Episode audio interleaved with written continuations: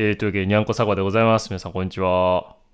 こんにちは。こんにちはという。わけで、今回はですね、あの、あれもしかして、あれですか、パピックさん初めて出演、初めて登場初めてです。初登場ということで、今回、あ、ようこそようこそ、ありがとうございます。今回、パピックさんとカルパネルラさんにおいでいただいてですね、ちょっと、あの、さ先々週、もう先々週ですか？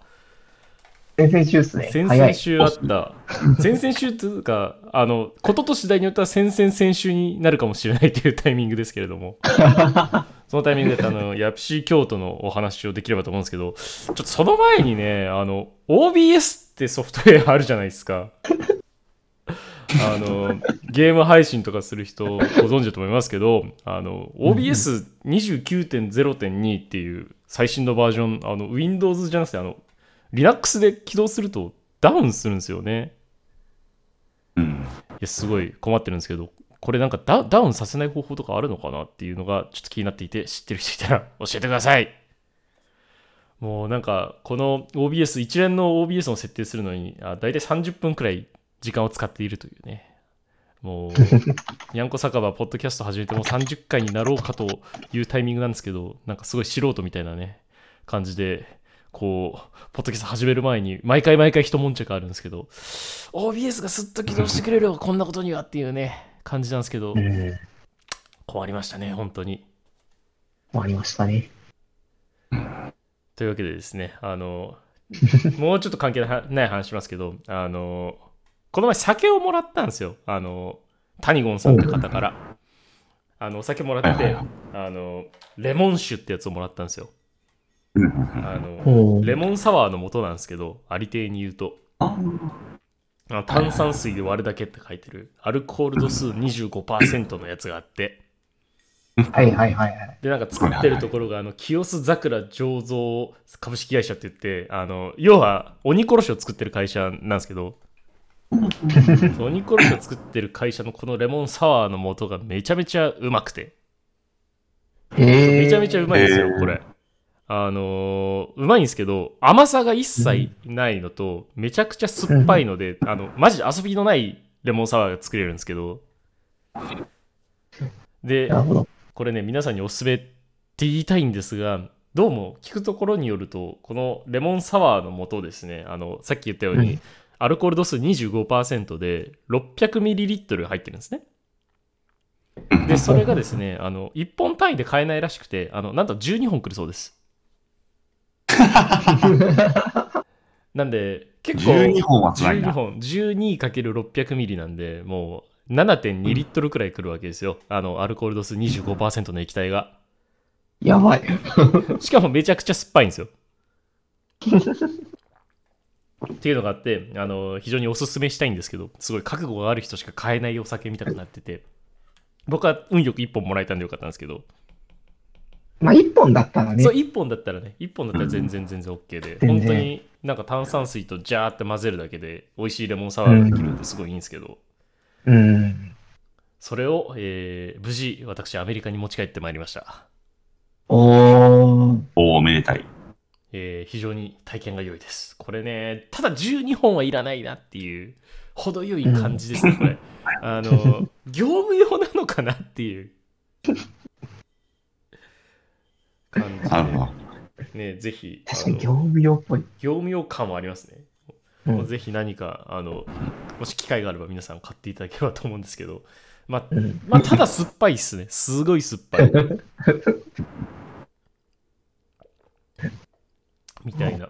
えーまあ当然ですけど、アメリカにそのレモンサワーなんて文化はなく、アメリカね、その、いわゆるチューハイみたいなものがないんですよ。あの焼酎みたいのがないから。はいはい代わりになんかセル、うんハードセルツァーって言って、あの、何年前くらいかな？4、5年くらい前からなんか、にわかに意識の高いカリフォルニアの人々がこう騒ぎ始めたお酒なんですけど、まあ、うんなんてことはなえい甘い、甘いリキュール、ん？甘甘い、なんつうんだろうな。ウォッカみたいな。セルツァーって正直僕もよく分かってないんですけど、甘い甘くてシュワシュワしてるお酒みたいなやつがあって一応缶とかでもいろんなところで売ってたりはするんですけどなんか僕らチューハイ知ってるじゃないですか、うん。でまあチューハイでよくないみたいな感じにはなっちゃいますよね。うん。ただなんかセルツァーはあの永遠のブレイク寸前みたいな感じで僕も日本にいる時からうんなんか来年はセルツァーが来る来年はセルツァーが来るって言ってたら、えーセルツァーより先にコロナが来たみたいな感じになっていて おやおやおやみたいな感じになってましたけど、まあ、ハードセルツァーはねあでもハードセルツァーは去年だか一昨年だか日本でも売ってたんですよ。なんか、西日本限定でコカ・コーラが確か出してたのかな？はいはい。が出してて、えー。西日本限定でさ3つくらいフレーバー展開してて僕確かグレープ味グレープ味ブドウ味を飲んだ気がするんですけどなんかうんうんチューハイでいいなみたいな結論に至るタイプのやつなんでなんかやっぱりみんなそう思ったのかやっぱり日本チューハイあるからみんなチューハイ飲むじゃないですかそういうの。だからなんかどうもあの seltzer は売れ行きが芳しくなかったらしくあの姿をスッと消しましたね。あの昔さあのお墓参りとか行く時にあのお供えに出してたあの細長いコカ・コーラの缶って覚えてます？はいはい。ははいいははいはい。い。あのね。あのサイズで展開されてたんですよセルツァーが。だからあの量飲む感じでもないしみたいな。うん。うん。のはありましたねハードセルツァー。今ちょうどそれっぽいやつのリンクを見つけて、あの黄色い缶のやつでしょ？黄色っぽい缶の。そうそう、黄色っぽい、なんだろう、こう、なんかぜ全部大文字で、アルファベットでエンドレスサマーとか書いてある。エンドレスサマー。いいなエンドレスサマー。か。なんでね、あの僕、京都に行った時とか大阪に行った時とかは、なんか見つけるたびに買ってたんですけど、なんか買わなくてもいいやみたいな気持ちになったのは確かですね。うん なんかね、ハードセルツァーいつ来るのかっていう感じなんですけど、日本ではまあ、チューハイでいいんだろうなっていう気持ちにはなりましたね。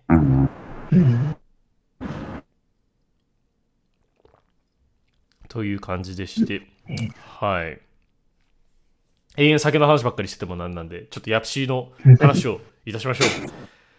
ということで、ヤプシー京都2023が、えー来たる3月19日に、えー行われ、そして終わっていったわけですけど、これは、あれ、本来は2020にやる予定だったんでしたっけ？そう、本来は2020の3月頭ぐらいにやる予定だったのが、もう2020年の3月といったら、あれですけども、1月ぐらいに、なんか日本でもコロナがどうなんだどうなんだと言われ始め、2月になんとかプリンセス号が。ってああ、懐かしいね。ありましたね、ありましたね。あれだっけ横浜港に泊まってたやつだそうっけ？そうそうそう。なんか、なんか、そう、船、船が、船で感染者が出たとか、騒が、騒いでた時期とかが、多分年末とか年始とか、どんどん増えてきて、みたいな。ね。なんかあれですよね。そう考えると2020年3月ってもうバチクソにやばい時期っすよね。そう。あれ、うんあの、なんか街に人がいないみたいな感じじゃないですか？そうもうその頃になったらもうそんな感じになって、そうね。なって、はいはいはいはい。で、やれず。2月ぐらいはなんかどうなんだどうなんだってみんな様子見てる。そうよね。なんか様子見て、2月は普通に僕ラーメン食いに行ってた記憶あるもんな。うん。これって言って大丈夫なんだろうか？これでもし良くない時期だった時にすごい危険なんですけど。いやまあ、記憶は曖昧だから、実は2月じゃなかったかもしれない。まあ確かにね、ラーメンとか無限に食ってますからね。物はいいよ。うんで、結局3月、そう2020年の3月にできなかったわけですよね。うん。でで、もさすがに3月に入ってから判断ってわけにもいかないから、そういう微妙な2月の時期に判断しなきゃいけなくて、はいはいはいはい。そうそう。ねこれどうなんだって感じのまま、まあ、やばいっしょって。そうっすよね。2000そこから3年越しでようやくうんリブートできたというか、開催できたというところでうん。これはすごい、すごいっすよね。なんか、普通だったら、こう会場変えちゃおうかとか、場所変えちゃおうかみたいに、うん得てしてなりそうなもんですけど、しかも久々のこういうなんかオフラインのカンファレンスだから、なんかもうちょっとこう気心の知れたというか、手頃な会場でこうやってお茶を濁そうみたいな感じにもなりそうですけど、ね、例えばなんか、自社オフィスの一部を使ってやるかみたいなさ、あるじゃないですか。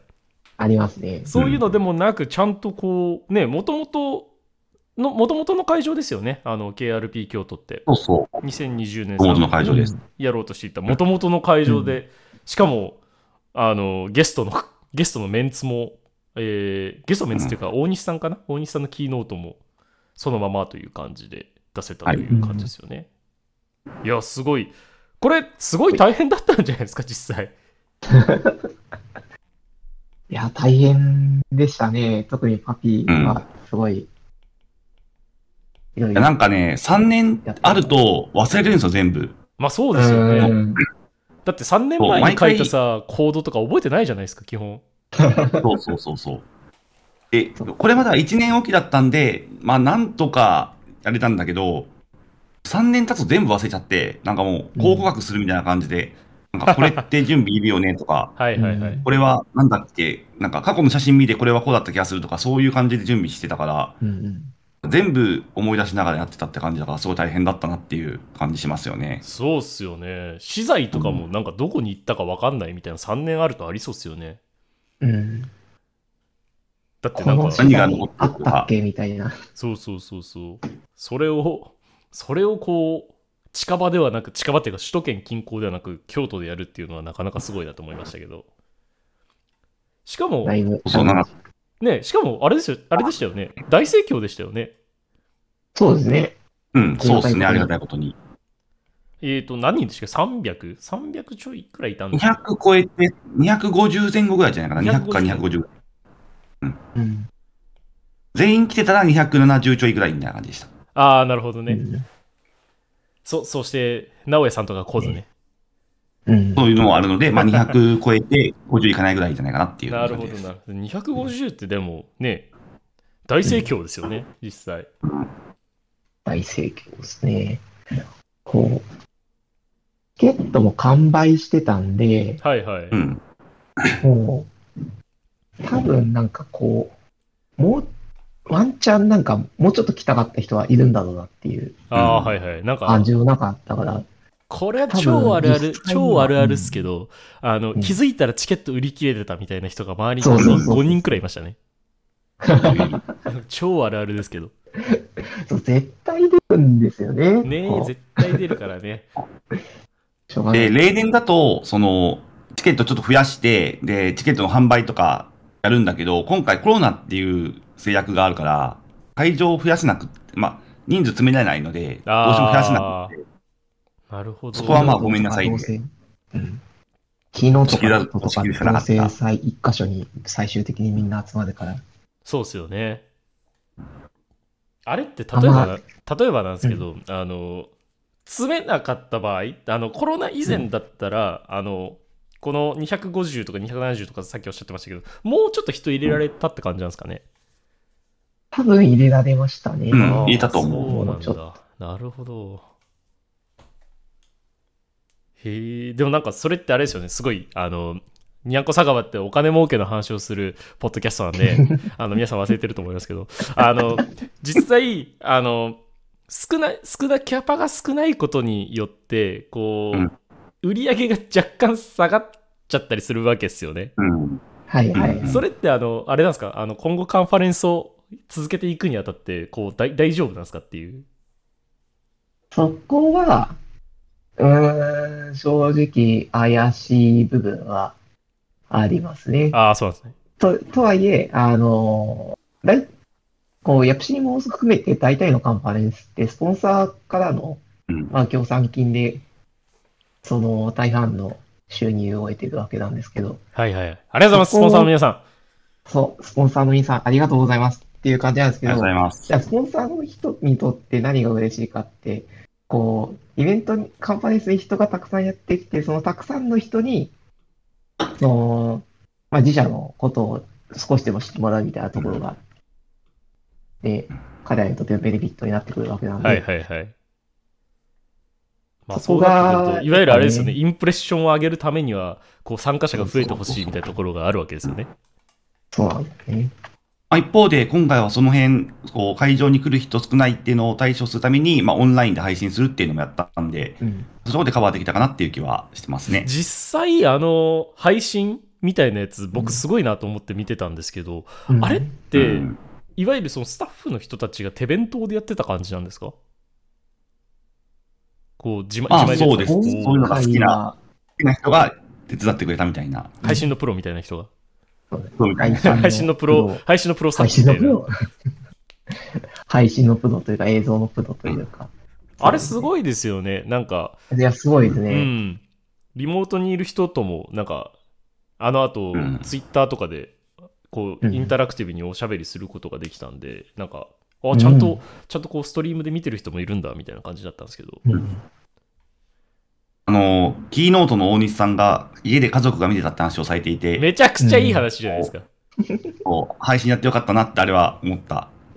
ブログに書いてあったんだけど。おー、めちゃくちゃいい話じゃないですか。なんていうか、それはあれですよね、ここ数年のそのコロナのあのシチュエーションの中で培われた、こう、配信ノウハウみたいなところが生かされたって感じなんですかね。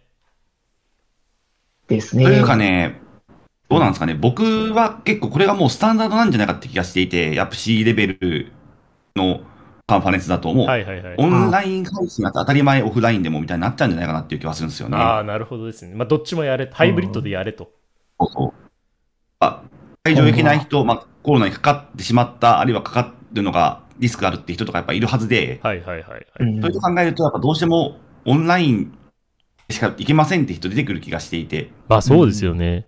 なおかつ、オンライン配信は、うん、うん。あとなんかこう、ヤプシー的なカンファレンスになると、こう、結構ライフステージが変わってる方が多いから、今日は娘のピアノの発表会でとか、運動会でみたいな感じで来れない人とかいるじゃないですか。そういう人にとっても、こう、ライブ配信あるの嬉しいですよね。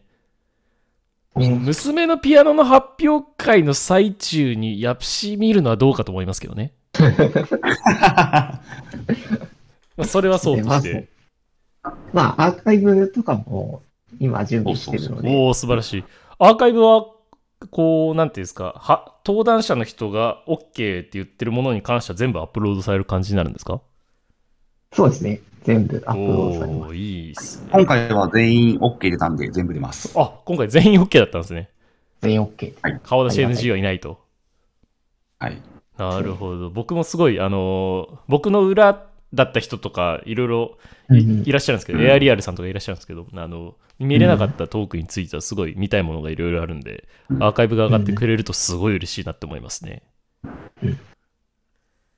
今までは結構、そう、2019ぐらいまでは、普通にオフラインでやってた頃までは、一応なんか、こう、なんかトラブルがあった時の、なんか確認用に録画とかはしてたんですけど、はい。とはいえなんか、こう、音声とかちゃんと拾ったりとかするのがやっぱり大変で、ああ、確かにそうですよねなんかこう、。ちゃんと録画して、ちゃんと YouTube に上げて配信するみたいなとこまではできてなかったんですよね。なるほど。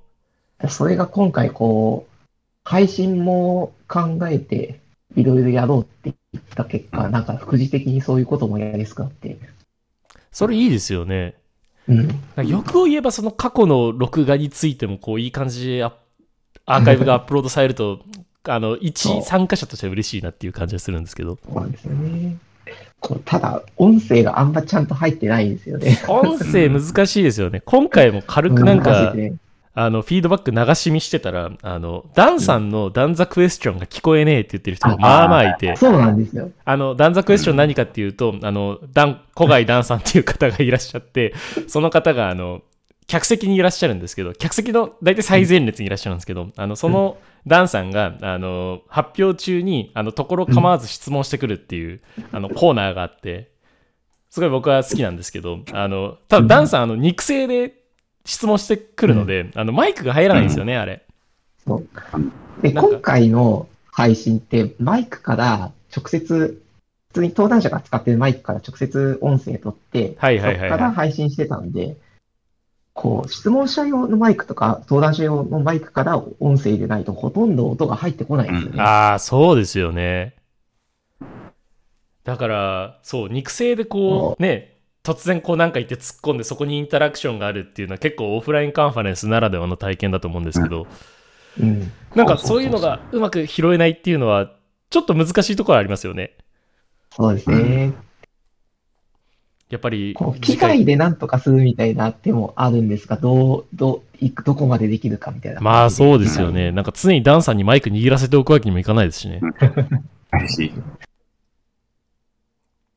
ないし。こう、会場さん以外も多分音を拾うマイクを別途用意するかとか。あの、アンビエントみたいな感じで置いとくってことですか、そうです、そうです。はいはいはいはい。まあそういうのは一つありかもしれないですけど、なんかそういう、そういうのを置くと、例えばなんか突然、ある人、これは会場的に NG ですけど、とある人がこう、ポップコーンとか、ポテチを食べ始めた時に、即座に壊滅し始めるっていうのがあるじゃないですか。そうなんですよね。確かにね。難しいっすよね。うん。そう、そういうやつが一番故障リスク高いから。うん、そうなんですよね。間違って踏んじゃうとかね。はいはいはいはい。うん。まあね、ワイヤーがあるとそうなっちゃいますよね。うん。うん。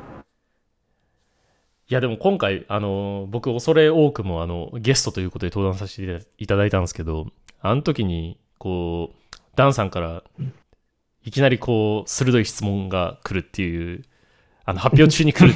そしてこっちは、あの、一応タイムを見積もりながらこう喋ってるから、ダンさんにそういう不意、不意な質問をグッとされた時の、若干テンパる感じっていう、こう、ひりつく感じ が、久々にあって、僕はやっぱオフラインカンファレンスいいなって思いましたね。あのなんか、オンラインじゃできないもんね。そうそう、なんかあれですよね、リビルド FM だと、ユースケベイさんとか僕とかはダンさんの質問をすごい軽くいなすみたいなことを言われてたみたいなんですけど、ああれ、内心ヒヤヒヤっすよ、正直。どれくらいの、こう、どれくらいの感じで返答すればいいのかわかんないし、あとこれ、あの、うんさっきちょっと言いそびれたんですけど、あの、ライブストリーミングされてたり、なんかアーカイブ残ったりするようになったじゃないですか、最近のカンファレンス。うんうん。なんか、まずい発言した瞬間に、あの、俺のエンジニアリング人生が、あ、ここでピリオドが打たれるみたいな、あり得るわけじゃないですか。うん。ありえるありだから結構、そう、き結構、あの、ライブ質問ひりつきますよね。うん。う。ん。やばいこと言えねえ、みたいな。言うなって話ですけど。うっかり口が滑んないように。そうそうそうそう。だから、ね、あれは結構緊張感ありますよね。実は、あの、うんこれは言っていいのか、うんあなんのかあれですけど、僕、うん登壇の前にあのガソリンを1本入れて行ったんで、はいはいはいはい。あの、変なこと言わないように注意はしてたんですけど、まあ、ひょんなことからっていうのがあるんで、なかなか緊張感はありましたね。いや、でも、よかったですオフラインカンファレンスで、ああいう感じの。ねうん。あと、個人的にはあれですね、前前日祭良かったですね。うん。はあいはいはいはい。あ、よかったですね。前日祭。まあ、リジェクトコン、あれ、リジェクトコンも完全に苦渋の決断っていう感じがしましたけど。うん。今回はね、あの、トークの選ぶの大変っていうか、トークほぼ選んでなく、ないっていうと語弊があるんだけど、もうほぼほぼ通したんですよね。その、トーク選ぶのって基本、ヤプシの場合は、あの、実行委員長、まあ、大体現地の人、まあ、今回は東さんはいはいはい。で、えっ、と、あと僕、副委員長として2人で選んだけど、選んだんだけど、なんか、2年、3年分のと、こう、積もったトーク出てくるんで、全部よくって、なんか、難しいなって思って、なるべく取りたいってなった結果、こう、リジェクトコンが行われたりとかして、こう、おかげさまで、なるべく多くのトークが、こう、披露してもらうことができたっていう感じで、はい、やってましたね。なるほど、なるほど。素晴らしい。その結、果、あれですよね。かなり過密スケジュールになってましたよね。そうなんですよね。そういやいいことだと思いますけど会場の本当はツートラックだったんですよ。あえ、うんそうなんですかもと。もともとツートラックの想定で会場も借りてて、はいはいはい。これスイートラックにしないって採択の段階でなって、もう、突応募応募の量が多くてって感じですか？もう落とだいぶ落とすことになっちゃうけど、そうそうそう。落としたくないねという。なるほど。いや、まあ、結果スタッフは大変だったんですけど、そうですよね。だって配信設備もう一個足されるわけですもんね。配信設備もそうだし、あの、部屋に、部屋に貼ってるスタッフの方もその分増やさなきゃダメってことですそうよね。そうおーおーおーおーそれ、いつ、いつの時点で決めたんですか？もう、プロポーザルが来たタイミングで。開拓して発表するぞっていうタイミングだから、1月 ?2 月そうで1月だったと思う。?4 月1月の多分ね、に中頃、20とか21ぐらい。じゃあもう実質2ヶ月満たないくらいで特艦で新しい部屋を作ったって感じになるんですね。で、で、リジェクトコンもそこでやるかってなって、ああ、はいはいはいはい。すごいっすね。ようやりましたね。ようやりましたね、本当に。よ本当に。よく、よく成り立ったなって感じで。すごいな。へえ、なんかてっきり最初からこう3トラックありきでやっていたのかと思いきや、そういうわけでもなかったってことですね。はい実は違う。おお、すごいな。熱いっすなんかね、やっぱ3年、三年分の鬱憤溜まってて、全部やりたくなっちゃったんですよね。はいはいはいはい。うん、その結果がこれだよっ普通、普通、普通逆だよね。あの、3トラックあって、思いのほか応募が少なかったから2トラにするみたいなのは、こう、うんやりやすいじゃないですか、逆に減らす分にはそう。そうやれるから足す方に行っちゃってるから。なかその分会場の費用も増えるし、ああ、なるほどね。はいはい。そうそう。あの部屋は本来借りる予定ではなかったって感じですか？なかったんですよ。おおマジか。でも、仮にあそこの部屋を借りなかったとして、誰か第三者があそこの部屋借りてたらめちゃめちゃ気まずかった感じしますよね。そうそうそう。そうですね。あのこれ、これ聞いてる方どういうことかわかんないと思いますけど、あの、1フロア、今回のヤプシで1フロアをこう、まるっと借りてるコーナーがあったんですよね。うん。1フロアまるっと借りてたんですけど、その、仮にその3トラック目がなかった時って、その、ある一つの部屋、そのフロア内のある一つの部屋が借りられない状態になるってこと？で、うん。で、仮にそこを第三者が借りていた場合、えーなんか、ヤプシの関係者で、えーワイキャイしているところの横をこうすり抜けながらそこの部屋に入っていかなければならない。なんなら謎のおみくじをカヤックさんから引かされるかもしれないみたいな環境で、こう、部屋を借りることになっていたので、まあ気まずかったですよねって話をしたんですけど、そうそう、僕、おみくじアンデフだったんですよ。お、すごい。発表前に、発表前に引いていきませんかってカヤックさんから言われて、おみくじ引いて、おみくじ引いたらアンデフで、もうこれは僕の発表大丈夫かなみたいな、ちょっと若干不安になりましたけど。あのおみくじ面白かったです。うん、面白かったですね。ねまあ、なんか京都だから京都っぽい要素がいろいろね、うん。スポンサーさんも考えて考えていろいろとされているという考ことで。えて考えて。うんなるほどね。ねうちも、うちもそろそろヤプシにスポンサーしないとねっていう気はしているんですけれども、なかなかこう、社内の調整が難しく、パールでしょみたいなこと言われるんで、クソッと思いながらう、ん。そうなんですよね。うん。うんパパールは関係ないんですよっていう話はしたんですけど、関係ないわけではないですね。ごめんなさい。失ないわけではないんですけど、そうなんですよね。でも結構やっぱ Perl、Perl書いてる人半分もいないと思ってて、なんか Perl書いたことある人とか、なんか昔書いてましたとか、そういう人たちでほぼできてるから、ある種パール以外の人たちも来やすいし、スポンサーする意味がある、いろんなクラスターにリーチできるからっていうのはあると思うんですよね。そうですよね。あと今回結構びっくりしたのが、あの、いわゆる若手の方が多かったっていううん。ところはあるかなと思って、はい、面白かったです、あれ。多分、大体の方は連れてこられたんでしょうけど、ただ若手の方がすごい多くて、逆に僕らみたいな中堅、中堅なのかな？僕らって。え？俺らって中堅なの？どうなんだろう中、中堅じゃない？中堅なのかも。う。つついに中堅。まあなんか、若、若者って言ったら、なんか、怒られそうな気がもはやね、もう若くないし、腰とかすげえ痛いしね。最近、最近肩も痛い30し。超えましたからね。そうそう、30超えてくると、もう、なんか俺、去年の健康診断、鉄分量があの通常の人の10分の1ですって言われて D 判定でしたからね。そういうさまさまざまなこう体にガタが来てるんで、もう若手を名乗れなくなってきてるんですけど、まあ、中堅どころよりも若手の方の方が多かったまで実はありますよね。うん。学生も結構いましたもんね。20、学生チケット2、30ぐらい売ってたはずだから。ああ、すごいですね。あそうですねいやい。いらっしゃいました。あのー学生の方と何人かおお話しさせていただいて、うんあの、うん。すすいませんね、おじさんでみたいな感じでしたけど。なんで、若手もね、結構やってくるカンファレンスということで、うんいいんじゃないでしょうか。ねこれを聞いてる、こう、スポンサー候補の皆さん、スポンサーしてみてはいかがでしょうか？露骨な宣伝が入りましたけど。穴、穴場です。生です。あのば、安い、安いっすよ、ぶっちゃけ。安いっすよ、ぶっちゃけちょっと面白いですね。なかなかカンファレンス、なんかイベントのスポンサーでは聞かないキャッチフレーズですよね。安いっすよ、実際ということなんで。ねえ、次、あれ？次？は、実際いつなんですか？いや、まだまだ考え中なんですよね。あ、考え中あの、期間、期間というか、あの、時期については。時期も、まあ、結構会場ごとで大きく変わっちゃう部分もあるし、はいはいはいランプの都合とかでも変わっちゃうので、結構そこがある程度固まってこないと、ここでやりますって言いづらいですよね。まあ、そうですよねうんうん。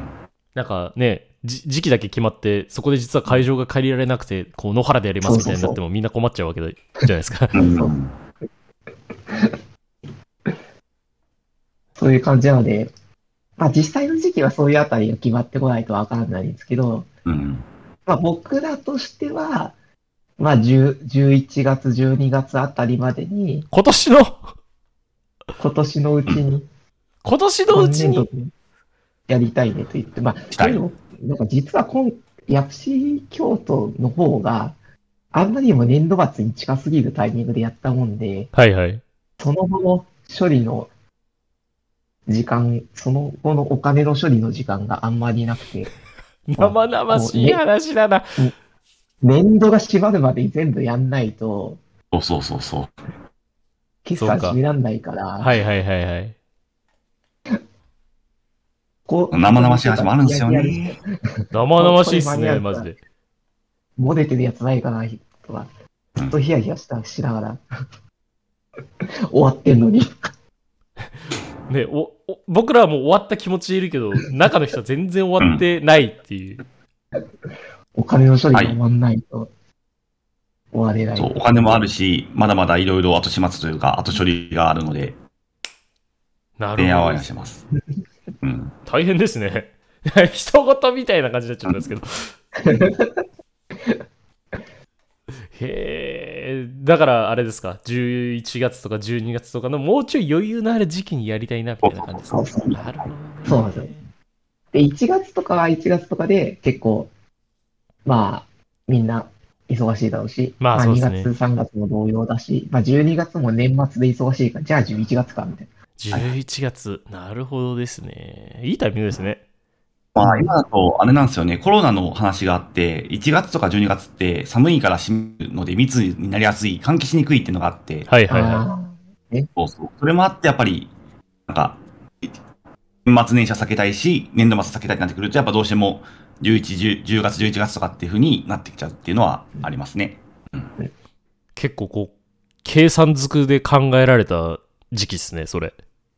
うん。なるほただ、それはそれで、まあ11月ってなってくると、じゃああと何ヶ月あるんだって、6ヶ月、7ヶ月、今から数えても7ヶ月だけなんで、じゃあ実際にチームが組めて、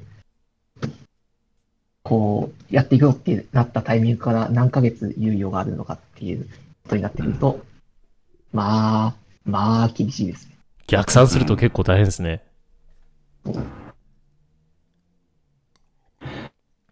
ああ、でも、思い出したから楽では、じゃ多少は。ああ、3年ぶりに、3年ぶりに思い出した結果。うん。まだ、まだ頭の中がホットだから、あるから。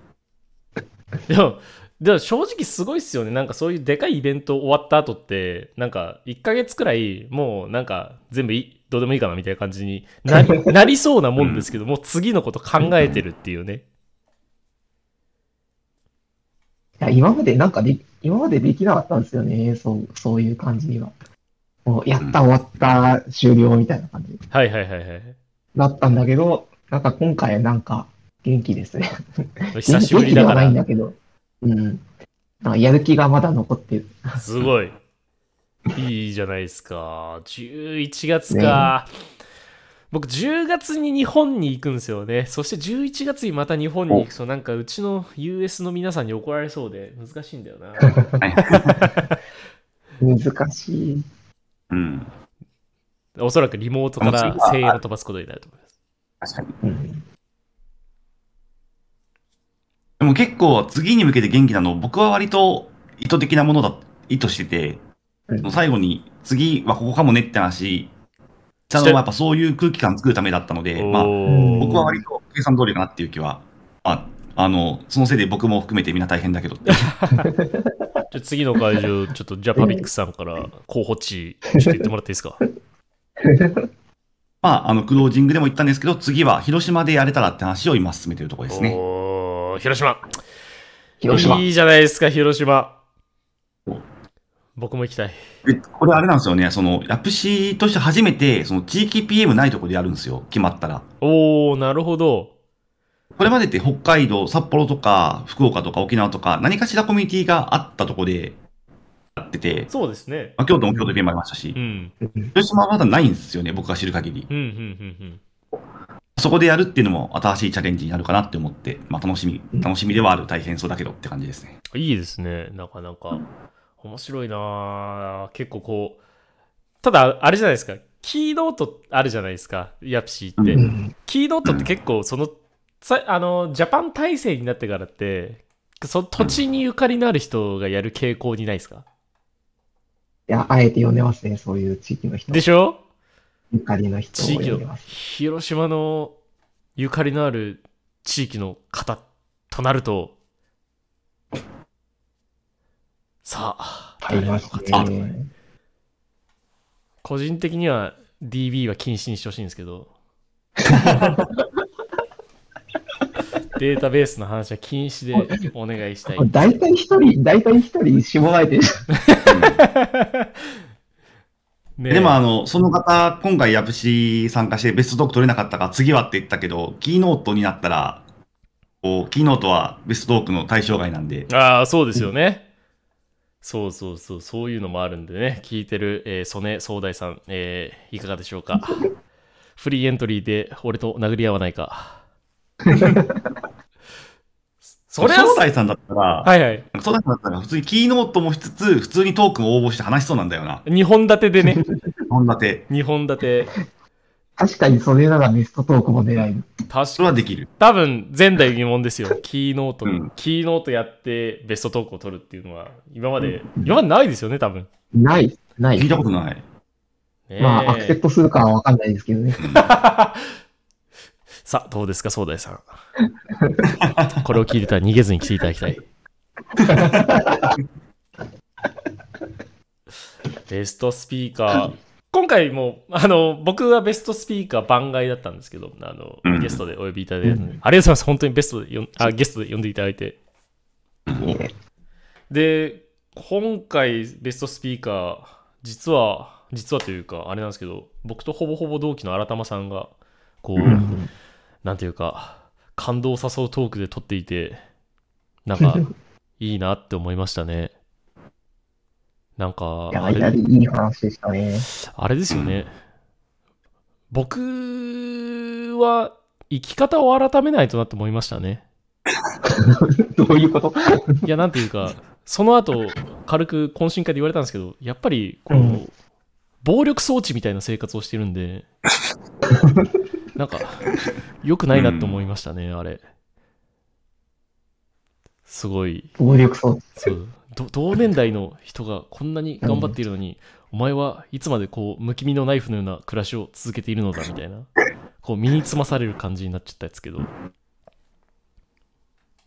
や、でもそこの、それが、こう、モズニョさんの持ち味というところもあるから、どうなんでしょうか。そう言ってくださるのはパピックさんだけですよ。へえ。ただ、すあのあのごい、あのトークの中にもあったように、結構いろんな、うん。こう、強み、おののの強みといろんな、こう、ニーズがあるから、ちゃんと噛み合うところに入れればいいというだけなのかなっていうまあでも本当にでもいいねいい話ですよね。うん。もうベストトーク取って叱るべきという感じありましたね。うん。ねうんあれはなんかこう、FC ジャパンもねの客観視できてるのがいいですよね。うん。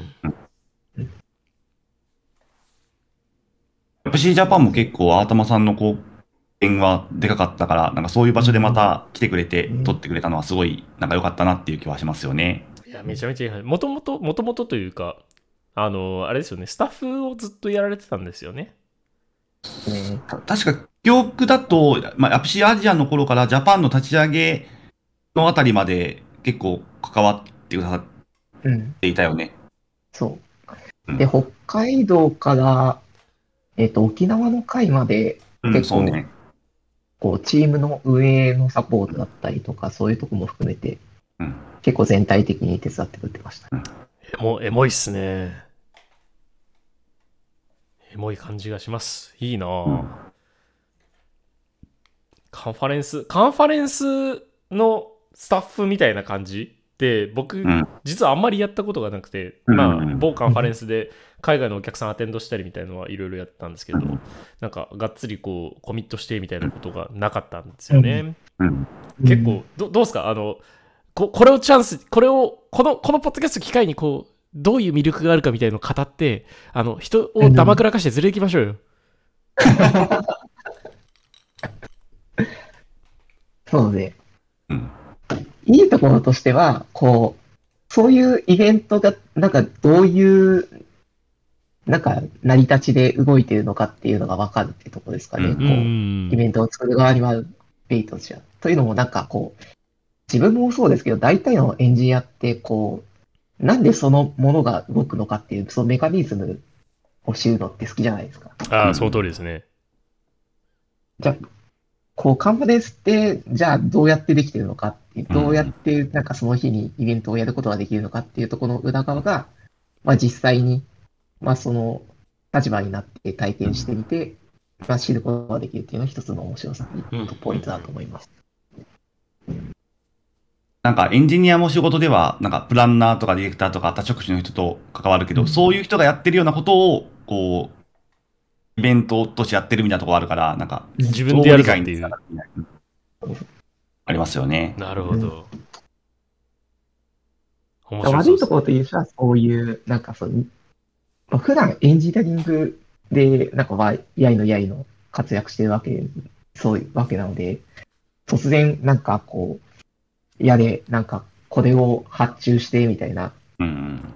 T シャツを発注して、みたいなことをやり始めると、こう、何もかもがわかんない世界で、こう、すべて手探りでやっていく。まあ、実際はそこまでではなくて、まあ、やったことのあるスタッフから教えてもらいながらうん、やったりとかできるんで、そこまでではないですけど、はいはいはい。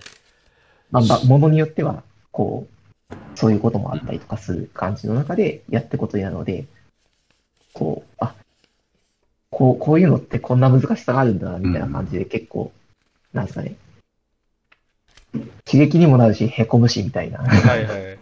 だぶっちゃけて言うと僕だって請求書払いとかできる気がしないですもん。う。うんん。確かに。請求書払いって何みたいな感じですよ。うん。そうですね。まあ、その、お金っていう話だけについては、JPA が全面的にあれやるんで、ああ、なるほど払っとい。てって言ったら、払っとくみたいな感じ。請求書出すところが困難ですもんね。あの、経費生産超苦手なんですよ。ああ。わかります。わかるわかる。いつもいつも。領収書の宛名を書き忘れちゃったり、あるいはそうそうそう別の名前にしちゃったりとか。いつも、いつも経理の皆さんには本当、多大なご迷惑をおかけしていて、この場を借りて懺悔させていきますけれども。でも、そういういろいろができるっていうのは、むしろないっすもんね、普段ね、そういうのやるのは。そうそうそうそう。ないから。普段、もう何十万円分の T シャツ、何十万もいかないかな。何十万円、十何万円分の T シャツ発注するとかしないから、うんないっすね。そんな、そんな金額の服買うことってまあないっすもんね。ないない。あるいは百何万円、百十万円、百数十万円とかの会場を借りるとか、うんなないいっすよね。本当に、あの、一つのカンファレンスだと数百万オーダーで金が動いて飛んでったりするから、仕事ではあんまりこう、まあもちろん事業とか通してお金動いてるのは見見えますけど、なんか自分の手のひらの上っていうか、うんすごい近いところでお金動くのを見るのはなかなか経験できないので、なんか楽しかったり、楽しかったっていうか、なんかいい経験だったなっていうのはありますよね。面白いですね。うん。そういうところにこう興味ある皆さんぜひね、こうヤプシー、ヤプシージャパンの運営に携わっていただけたらなと思います。どうですか？どうですか？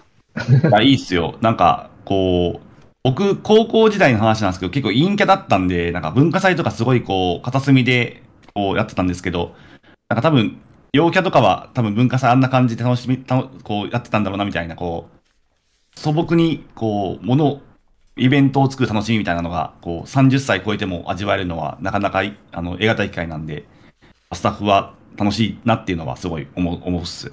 はいいい話ですね。うんというわけで、ぜひぜひ皆さん、何か、ちょっとでも興味があったら、どこに問い合わせればいいんですか、これ。お問い合わせ窓口は？お問い合わせ窓口、僕やパティックスのツイッター DM とかでいいんじゃないですか？ツイッターに書けと。ツイッターに書いてくれれば、はい。そこからよろしくお願いします。いい感じで当てあるいはなんか、かこう、自分が好きなカンファレンスとか、自分が興味のカンファレンスのなんかスタッフやってる人とかに声かけてみ見るっていうのもまあいいんじゃないですかね。まあヤプシーじゃなくても全然スタッフやるのはうんどこも多分募集してるはずなんで。うん。いい話。そうですいいですね、いいですね。まあ、その際、ぜひね、あの、にゃんこ酒場見たって言ってくださると、あの、ワンドリンクサービスしますんで、ぜひぜひ言っていただけるとと思いますけれども。レモンサワーでもさ、ね、この、この、このき清須桜のすげえ酸っぱいやつをね。これでも、12人紹介すれば、確かに12人に紹介すれば1人1本持って帰れるんで、そうだから。お、最高のプランができた。できましたね。あの、これ、本当に美味しいんですよ。本当に美味しいんですけどうん、いかんせん量が多いっていうところだけうん。はいはい。がございますので、ぜひぜひね、いらっしゃってくださいって感じですね。ねいやーでも、ヤプシー楽しかったです。すごい久々のオフラインカンファレンスで、ああ、そうそう。ねまさかシアトルから行くことになるとは思いませんでしたけれども。3年経つと、ねえ。日本からシアトルに住まいを移していることもある。まさかこうなるとは思ってませんでしたけど。うんというわけで、ヤプシー振り返りというか、結構取り留めのない感じで 振り返りになりましたけど。パピッツさん、他に何かこうあったりしますか？そうですね。なんだろう、せっかくだから、ここでも面白い、面白いエピソードを1個披露しておこうと思うんですが、もう3年経ったから、その JPA 備品のその接続端子とか全部古くなっていて、ああ、今回、だから、もう時代は USB-C じゃんすか。そうですね。だから、あの、事前に、あの、Amazon で USB-C と HDMI の変換コネクタ買って会場に送ったんですよ。はい。で、当日、前日祭かの時に、あの、準備したら突然カルバさんがやってきて、ちょちょっとこれみたいなこと言われ、なんやと思って見たら、その、なぜかディスプレイポート USB-C の変換コネクタで、え、そう、間違って買ってたんですよ。それやばいっす見た目似てるじゃないですか？ディスプレイポートでしょ？そう。なんか、繋がんないんだけど、みたいな。え？みたいになって。で、よう見たら、その、ちゃんと Amazon のページとか見たらディスプレイポート書いてあって、でも見た目は普通にその、細長いやつで似てるじゃない？ですか、HDMI とディスプレイポートの。まあ似てますね。買ってて、で、もうみんな慌てて、まあ、そのあの前日祭だったから、その、ね、あの、1個だけでなんとかなったんで、そこはちょっと私物のの借りたりとかして、なんとかして、で、終わった後に3人ぐらいで、あの、京都駅のヨドバシに行って、あの、トリプルチェックして、これは HDMI、よし、よし、よしってやって、なんか買って帰った思い出があって、なんか、こう、これがリアルカンファレンスのトラブル、懐かしい感じだなっていうのをありましたねっていう 思い出でした。なるほど。はいでも昔のカンファレンスって、ディスプレイのその変換自分で持ってきてねじゃないでした？そうそうそうそう。でしたよね。なんかそれをこう会場側というか運営側が用意してくれるのすごい優しい世界になったなっていう感じが。うんあさっき言ったけど、本当今は HDMI、USB-C が繋がればなんとかなるみたいな世界になってきてるから、それもまあありがたいというか。まあ、それそうですね。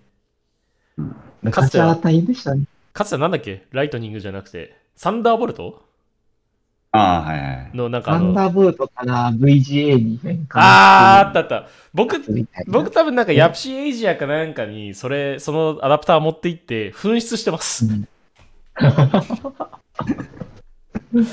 どっかのタイミングなくなっちゃったんだよな、あれ。えー、でもそんな感じで、でもあれっすね。うん。うんカカンファレンス運営側が用意してくるのはありがたい一方、そういった苦労もあるってことなんですね。そうあるんですよ。そういうのばっかりやってやってたって感じで、当日、当日が前日、当日は。ただ次回はね、水漏れとかもありましたもんね。水漏れ？そう。ああ。あ、でもちょっと会会場のトラブル。会場のあれなんだけど。水漏れってちょっと聞いて大丈夫なんですか？まあ、別になんか隠すような話ではない気がするけど、なんかこう、会場の天井から水漏れが起きたタイミングが実はあって、ほだ幸いなんかこう、まあ誰もし知らないぐらいには人がいないタイミングだったから、ほとんどの人に影響はなかったんだけどうん、なんか雨漏りしてるって教えてくれた人がいて、なんかみんなファッえ、あれって会場そうそうそう。最上階なんでしたっけ？最上階、そう、4階が最上階だったんで、あその4階で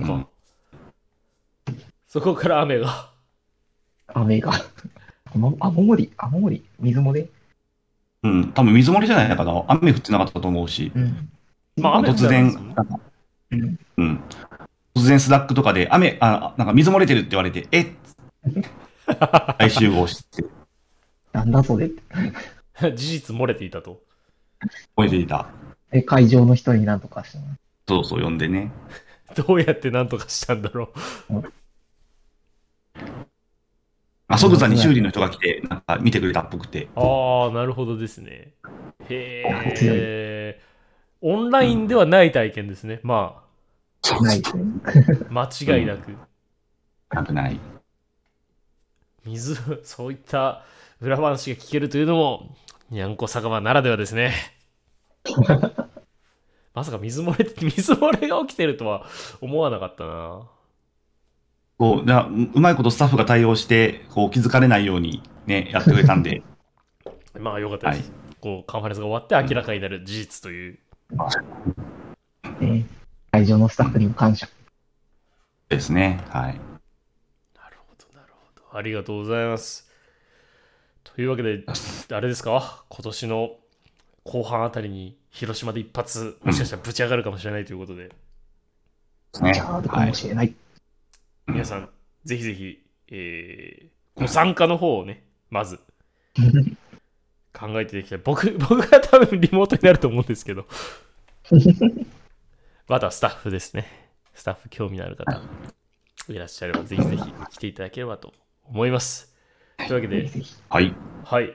えー実はですね、もう53分くらいこう喋っていることになっているんですけれども、なかなかいろ思いろとったよりなんか、面白いヤプシーの話聞いてよかったです。いやー、本当お疲れ様でした。うんありがとうございます。あの、一参加者として非常に楽しかったですし、あの、なんか感慨深いものがあるな、3, 3年越しっていうのもありますけど、こう感慨深いものがあるなということで、あの、主催してくださったお二方というか、あの、スタッフの皆様には本当に感謝という感じでございます。ありがとうございます。よかったです。ありがとうございます。引き続きね、あの、よろしくお願いします。こういう言い方が適切なのかどうかはあれですけど。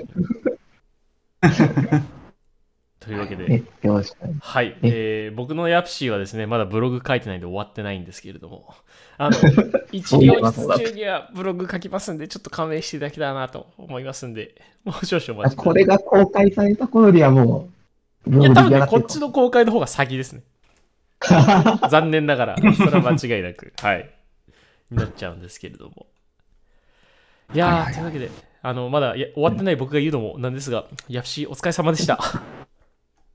ありがとうございまお疲れ様でした。ありがとうございました。まあ、次もよろしくお願いします。はいというわけで、します。ありがとうございました。皆さん、さようなら。さようなら。さようなら。ありがとうございました。